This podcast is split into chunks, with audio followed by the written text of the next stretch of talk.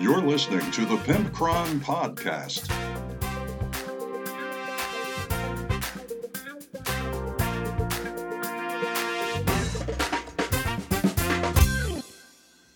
Hey everybody, it's the Pimpcron Warhammer Podcast, episode 222. That's 222 for you following at home. And I apologize. I got to start this with a huge apology. I got inundated with letters and emails saying that people were freaking out because there was no Pimpcron Warhammer podcast episode last week. And that was because I was recovering from Shorehammer and I don't like to take time off from the podcast, but Saturday night, I had three hours and 45 minutes of sleep. And then Sunday, I uh, got done unpacking everything at like 6 p.m. And I was like, you know what? I think I'm taking a shower and going to bed. And that's what I did. So I apologize for that. I did not get any of the recordings in for Sunday at all. So I decided to take the week off. And occasionally the Pimpcron needs some regenerative time. But I got letters saying that you shaved your head at a protest I saw some people streaked through a soccer game, which I know you called football, and they had Pimpcron, where are you across their butt cheeks. That's strange to me.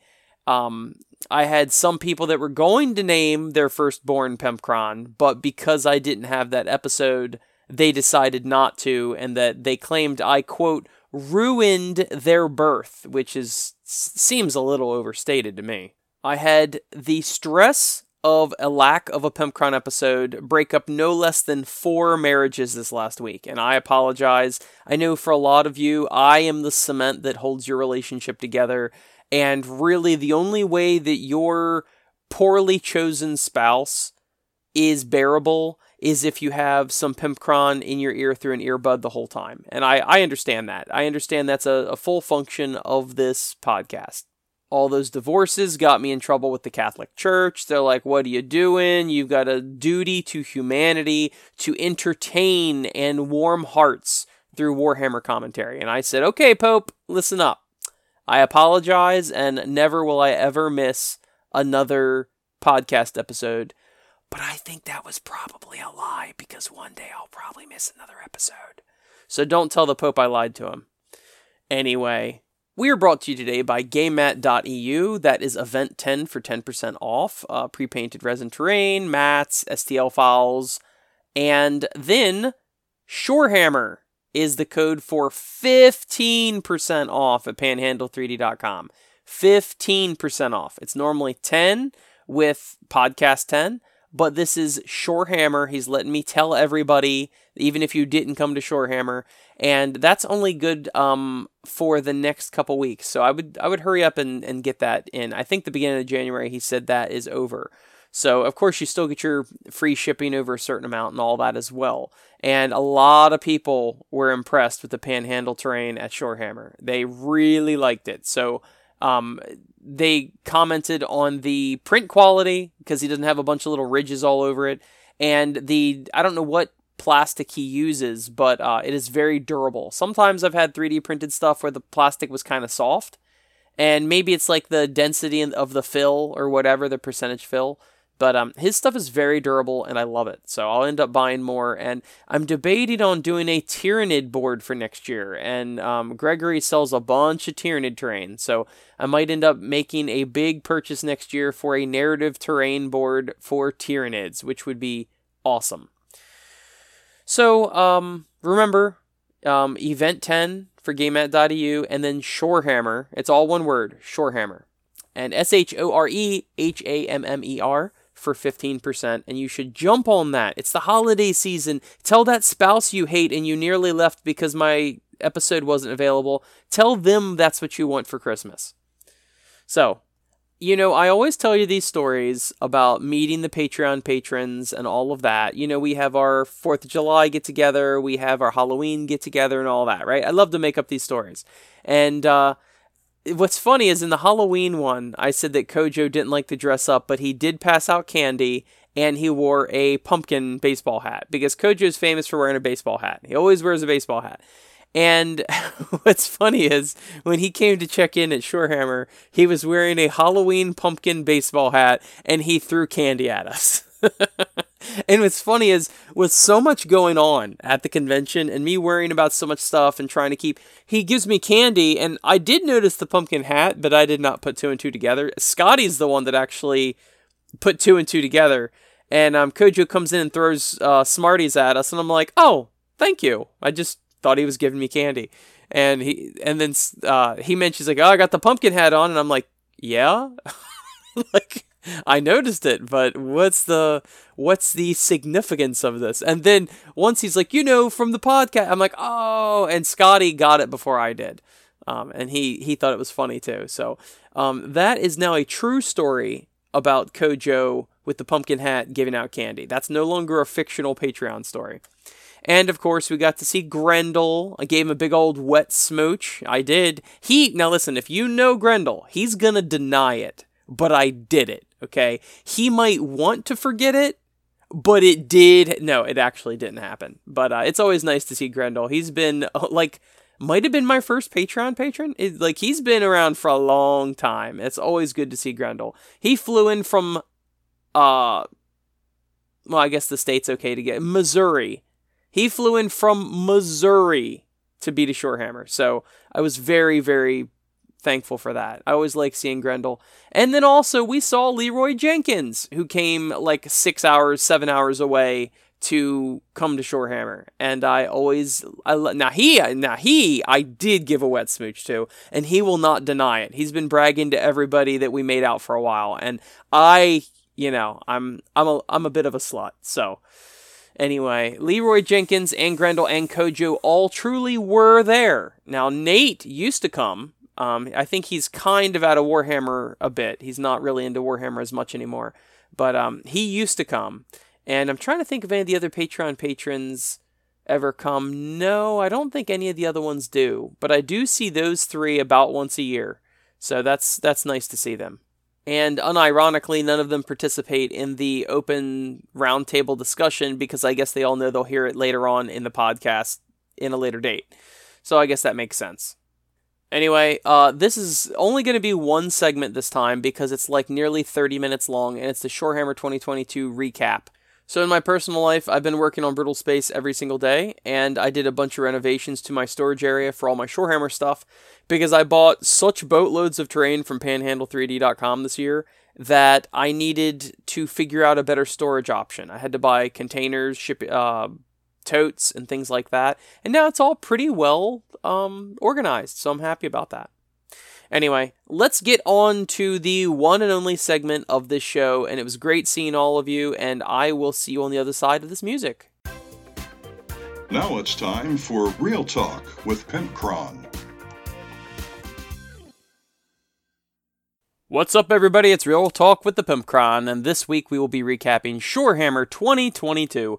Cannot believe it's our seventh year doing Shorehammer and it all went pretty smoothly. We um we set everything up, and uh, we had TJ and David and James and myself and Scotty. We all set everything up, and we had the hotel people put up our banners and the things they had to do, and everything went pretty smoothly. I don't have any complaints there. The narratives, we had a bunch of narratives there, and uh, by and large, everything went pretty darn well. The issues that you do run into with a narrative, though, is the same old, same old. People don't know what narrative gaming is. And I'm telling you right now, I've got ideas percolating in my head to make a narrative how to book so that most people can actually play narratively and have the right mindset and all of that. Um, you always have, out of 24 players, you typically have one or two people that are also typically new to the narrative. If people have already been there a year or so and have done the narratives at Shorehammer, they're already aware of what it's like. But you always have one or two people that get a little salty if things don't go their way or or whatever. It's just the nature of the beast, unfortunately. And um, then you also have one or two people. Um, typically, it's about two people every narrative of 24 people, about two of them are an issue in some way. They're either getting salty because things aren't going their way, and they don't realize that I have baked into the rules reinforcements if you get wiped out. Nobody can be completely wiped off the board, etc., etc. But they don't they don't believe that. They have no trust in that system until they see it in action. And that's why people that have already been there before typically go, "Okay, things are bad, but I know that Pimpcron's going to come around and he's going to uh, try to tweak things, you know, back in in the favor of balance." So they're not nearly as worried. But the new people are terrified and they think, "Well, I guess I'm off the board." The other type of person is the type of person that brings a highly tooled list, even with all of our restrictions, a highly tooled list because they're being way too competitive about it. And I warn people. I say, listen, I'm the game master for these narrative games, okay? If it starts going too far in one way, I'm going to tweak it so that it's going to bite you in the butt for being so competitive. I'm just letting you know this is a narrative game. There's no trophy on the line, there's no belt, there's no money. It's purely narrative to have fun, okay? So you are going to have to tone it down just a little bit. It doesn't mean you can't bring something like a good unit or two or whatever, but sometimes, um, and we ran into this to Age of Sigmar, um, uh, one of the tables this year, where it was just such a bad matchup. Number one, this these two players um, really, really wanted to team up together on the same team, and they brought the same faction. Well, narratively, we allow two of the same faction to buff each other and work as one because that kind of narratively makes sense, right? If you bring Black Templars and I bring Black Templars and we're on the same team, well, you feel like if you've got, I'll just say Grimaldus or whatever, then you should be able to buff both of us because we're both Black Templars. That just makes sense. But sometimes people try to use that to their advantage and they get real uh, cheeky about it. So we had one table in Age of Sigmar that uh, we were we had odd numbers because sometimes people don't show up or whatever. We had odd numbers. I think we had 21 people in Age of Sigmar narrative, um, where we had sold out to 24 tickets, but three people, a father and two sons, didn't show up. So we were at 21. So that made our friend David be the ringer, and he really didn't want to do it to begin with, but because um, this is like an all this is like a six hour ordeal. It's practically a tournament in the time that it takes and uh, he didn't really want to do it, but he was good about it, and he was the ringer. So um, he already was taking a very softball list because all my ringers try to take like a very moderate, bland list, whether it's for a tournament or for a narrative or whatever. They don't want to bring some overpowered thing that's going to affect the game because really they're just a stand in to make the, the number of people even. So he brought Loon Curse, or what are they called? Gloomspite Gitz. And he brought a bunch of squigs. I don't know if you are familiar with Age of Sigmar or not, but the Squigs and the Gloomspite are like one of the bottom tier armies in Age of Sigmar. Even I know that, and I don't follow the meta or anything like that. And his teammate just so happened to be Kruleboyz, which I don't know if you know anything about Age of Sigmar or not, but Cruel Boys is also one of the very bottom tier armies in the meta. So you have two armies that are very weak competitively versus two players that highly tooled up their lists and made them synergize together. They were Sylvaneth.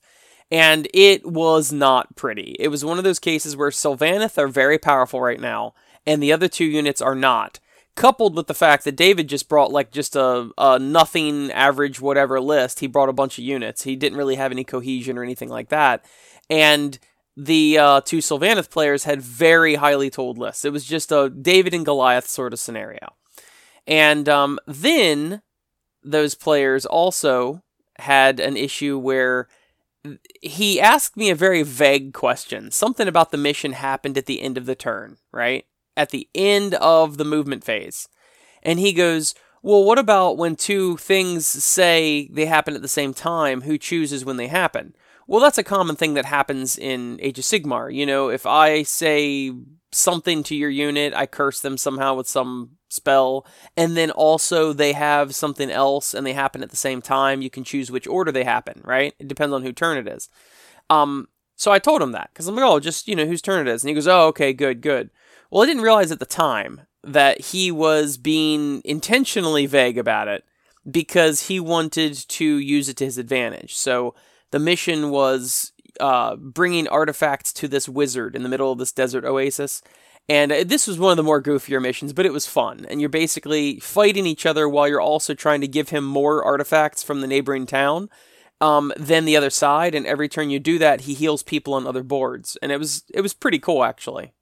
But the handing off of the items and the Sylvaneth teleport through the trees both happen at the end of the movement phase, and he was he was making a veiled question for me. He didn't specifically say or obviously, and I think he knows this is why his question was so vague. Um, he's like, oh, so they took it to understand that they could um, teleport and then drop off the item in the same in the same turn. So they could start their turn at a building with an artifact, pick it up in the beginning of the movement phase, then they could teleport at the end of their movement phase like 20 inches to the wizard and then drop it off in the same turn which was way overpowered and and come on like you know better you just know better. So they played one turn that way and i came up and i'm like how do you guys on turn 1 already have packages to this wizard? And they're like oh it's because you said you said that you know we determine when i'm like bro come on, man. And he's just he's just smiling. I'm like, come on, you know what I meant. I said, and and I even told him to his face. I was like, look, I think you know why you asked me very vaguely about that rule mechanic because um, you're you're gonna try to you know uh, exploit it.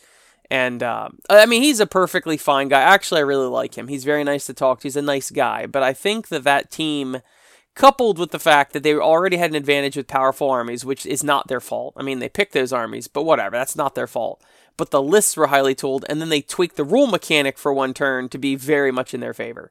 So, having said that, I had already warned him. I'm like, listen, you brought very highly tooled lists, and this is already a bad matchup. I'm going to have to tweak it in their favor.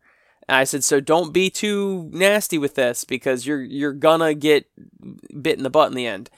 And um, so anyway, uh, after the after turn one, we had to allow the goblin side to make a free move each as well, so that they are on even footing. And that's what's nice about a narrative game is because if someone's being, you know, aggressive or exploited, exploitive, exploitative, no, exploitive, exploitive. That doesn't sound right. Anyway, if they're exploiting the rules, uh, then the game master can tweak it so that it stays balanced. So we tweaked that and that corrected it. Well, another issue with that board, not only was there a list difference in power, there was an army difference in power. Not only that, but they all misunderstood my explanation of the middle terrain. There was a wizard's hut, and then on either side he had a pond. These are these healing ponds he was spiritually bound to, and he tended to them. And then at the end of them, think of them in a line, right? Then at the end of the line on each side was a cluster of trees. I said, and I put my hand on the tree, the wizard house, and the tree. I said, all these trees block line of sight. Okay. Well, there's a pond in between each one of these terrain features, and I never touched the terrain feature, the pond. Well, they all took it to mean that the entire middle of the board was line of sight blocking. Which, of course, the Kruleboyz had a bunch of their ranged weapons, and they thought they could not shoot through those trees which seriously hampered them. So I come by in another turn and I'm like, they're like, well, it's because these these trees block line of sight. I'm like, yeah, but you can shoot over the pond. And all four of them are like, what? Like, yeah, yeah, you can shoot over the pond. Like, well, you said it block line of sight, and that was just a. I guess I could have been more clear. Although I did put my hand on. I said these trees, these three trees. Um, and I don't know why anybody would think that ponds would block line of sight, but whatever. I guess it was just a miscommunication. Um, so really, that was the only real issue um, in the narratives. The 40k narrative went pretty darn smoothly, um, with the exception of one guy that was convinced he was getting stomped, and then the next turn he had the uh, upper hand, and then the next turn he was convinced he was getting stomped, and the next turn he had the upper hand. So it was a very good back and forth game, but this one guy was getting pretty salty until he realized, oh, I can rely on the reinforcement rolls and and Pimpcron will tweak it if it becomes out of balance or whatever. So by the end of like turn three, the going back to the Age of Sigmar battle, um, the Grots and the Kruleboyz had been absolutely stomped. They both had like one or two units left on the board. I mean, that was it. And the Sylvaneth had not, I don't think they lost a single unit.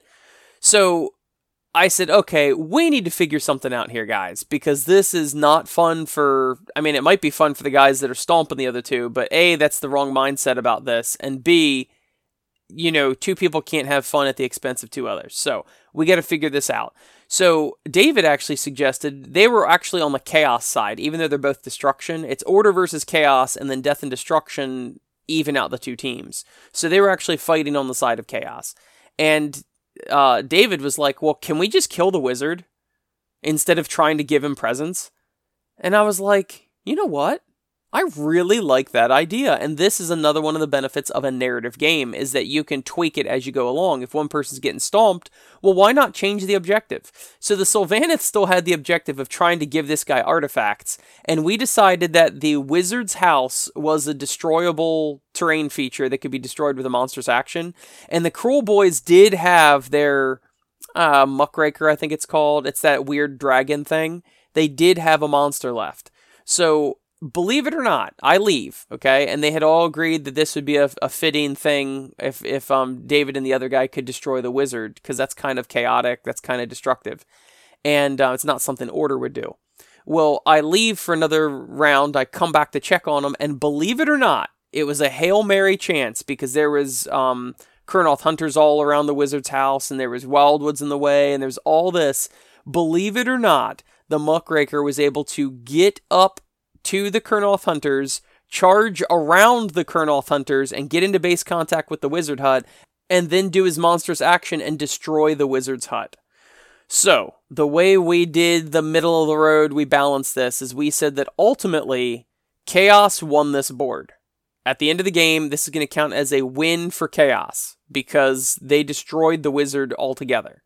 Okay, very chaotic. I thought that was very narrative. But for the rest of the game because they still had two more turns left after the third turn. All the other boards did, and all the boards interact with each other.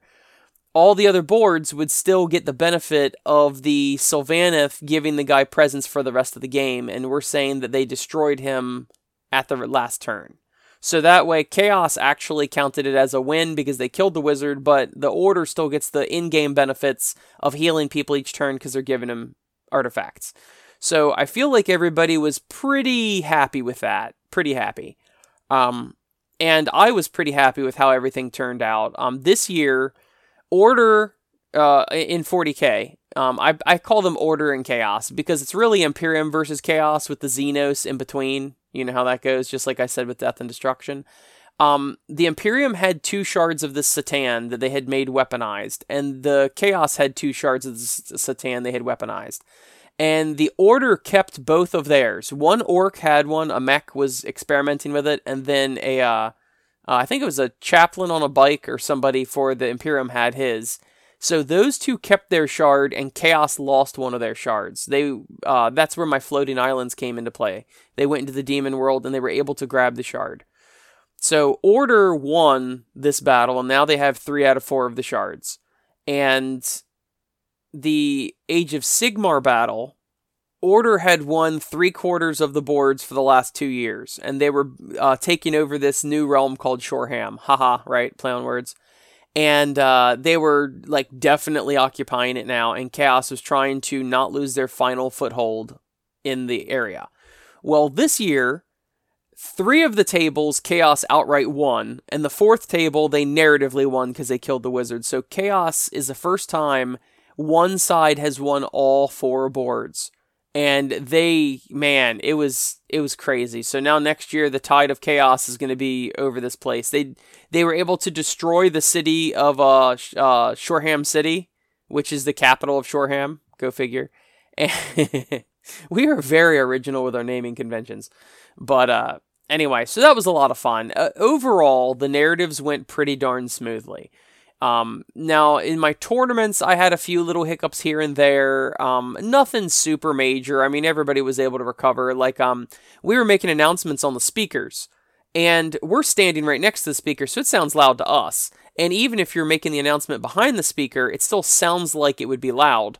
But in a room full of 60 people during the Highlander or 50 uh, some people during the Danger Zone and AOS, you know, it's still very loud, the ambient noises. So we did not realize that our bass and treble were not tuned properly and uh, they weren't calibrated properly. And w- only like the first row of tables was hearing our announcements. The other two or three rows or two rows were not hearing it at all. So we kept making, oh, you know, you're halfway done this round. Okay, 30 minute warning, whatever, making announcements, and we didn't know you couldn't hear it. Um, so that caused kind of a problem with the first round because people were, especially in the back of the room, didn't hear any of the warnings. They thought they had plenty of time and they're not watching the clock themselves because they're busy with the tournament.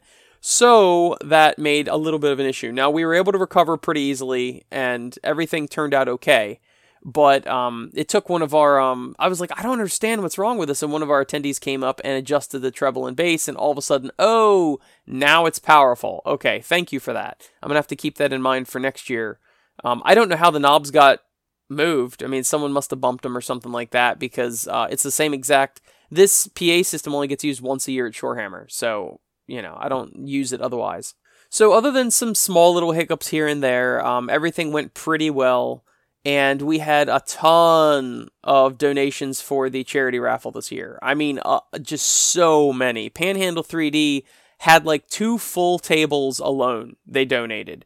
They donated uh, Marvel Crisis Protocol terrain and Tyranid terrain and what I call Endor terrain because it's the big trees that like you use for the Endor uh, in um, the Star Wars game, and uh, just just a ton of terrain. They also donated um, coffee tumblers with our logo on it, so we gave those away randomly, and um, dice trays with our logo and um, combat gate. I mean, they just they sent me like I think it was three full boxes. It was like just so much stuff, and uh, then also some of the vendors also donated some stuff as well. So it was um we had this was the most we ever had for the charity event. So I'm very very happy for that. I was very thankful for that. Um, what else? Um, at some point, you will be hearing the recorded conversation of the Shorehammer open mic podcast session that we did on Saturday night. And um, trivia went well in the bar. We do trivia Saturday night, and um, trivia went well. And um, really, nothing was terrible. Um, one clear benefit from this year is that, um, and we're going to be doing this from now on, is that we started selling pizza tickets. We made an agreement with the pizza place. They'd come in early on Friday and Saturday during the big events and tournaments and people get an hour for lunch, but then they all pile down in the pizza place, and then there's a long line, and half of them don't get any lunch. And even though in previous years we're like, hey, please make an order with the pizza place the day before so that your pizza will just be delivered up here to you, no problem. And like 99% of everybody did not do it. So this year we decided, you know what, we're gonna sell uh, pizza tickets, and um, you you buy a ticket, it gives you two slices. Obviously, if you want more, you buy more tickets and uh, they're good for Friday and Saturday. And it worked out swimmingly. We delivered everyone's pizza. They gave us their ticket. It was during the tournament, so they didn't have to get up. It didn't mess with their game at all. They get to eat right at their table. It was it was just great. So this upcoming year, we're gonna have pizza ticket add-ons for Thursday and Friday, and uh, I'm I'm pretty excited about that because that will be. I didn't I didn't want to be involved at all with the pizza at all. I just didn't want to. But being that, you know, sometimes you got to do stuff for people for their benefit because they won't do it themselves. And the pizza is one of those things that makes life so much smoother. And I guess we just have to be part of it now. So, um, that was, um, uh, we, we turned up the price just a tiny bit for the pieces of pizza. And then that difference was given as a tip. So the people got a really nice tip for coming in early, um, earlier than they normally would, and we didn't keep any of it. We just gave it all to the pizza place um, because they really are coming in like an hour or two early before the pizza place even opens to deliver us our pizza at noon. So it was worth it to them to, you know, have a nice tip for all that work. And uh, anyway, so, um, trying to think of anything else. I got Brutal's uh, Brutality game in with Matt. That was fun. Uh, played in the Brutal uh, brutality tournament, and I did not place. I've gotten second place the first year, and I technically got second place last year because there was a tie for first, but I guess that actually bumps me down to third, I guess. Um, so I technically got third last year, and um, so this year I had I was in the top spot with Andrew on the first round. We got 10 points and 10 points. It was the most at anybody. So I was starting good. But of course, that makes me team up with and you know fight Andrew in the second round. And my points for that round were average, and his points were very good. Uh, I got like six points. He got like I'll say twelve or something, but around five six points is pretty average for a game. So, um, I did great the first round. I did okay the second round, and when I fought Matt for the third round, nothing went my way. Not a single thing. For instance, I'll just give you a little for instance. We were playing in the Whispering Woods, and I had this whole thing, right? I had planned out. I was going to get my fast person to move and run up to the objective in the center, and then I was going to use my command token to activate the objective and score point, and then I was going to pop um, the one of the feet for the stealth faction, and so he couldn't be targeted for power shooting or charges within outside of six inches for the first turn. So I did all that. I had it all lined up, and I rolled a one.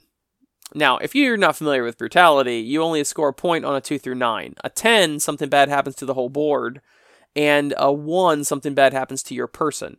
Well, do you know what happens on a 1 in the uh, Whispering Woods? Well, I can tell you. Your model just gets confused in the fog and wanders off. That's what happens in the Wind- Whispering Woods. So, my very first roll of the game, I rolled a 1 and I lost that model and that not only that not only that kept me from getting a point from activating the objective, but that also gave Matt a point because one of my people died. So that was like, wow, this is how this game is going to go. And yes, indeed, this is how that game went.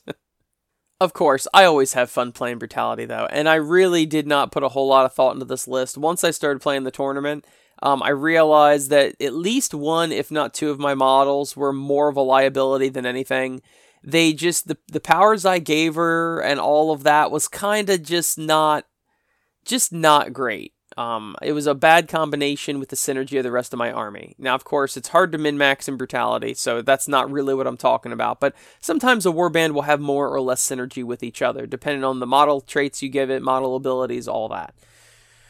So that's basically the recap of Shorehammer. Um, a lot of people had fun. I took as many photos as I possibly could. Um, people, you know, drinking. It is an adult convention, so people do bring their children.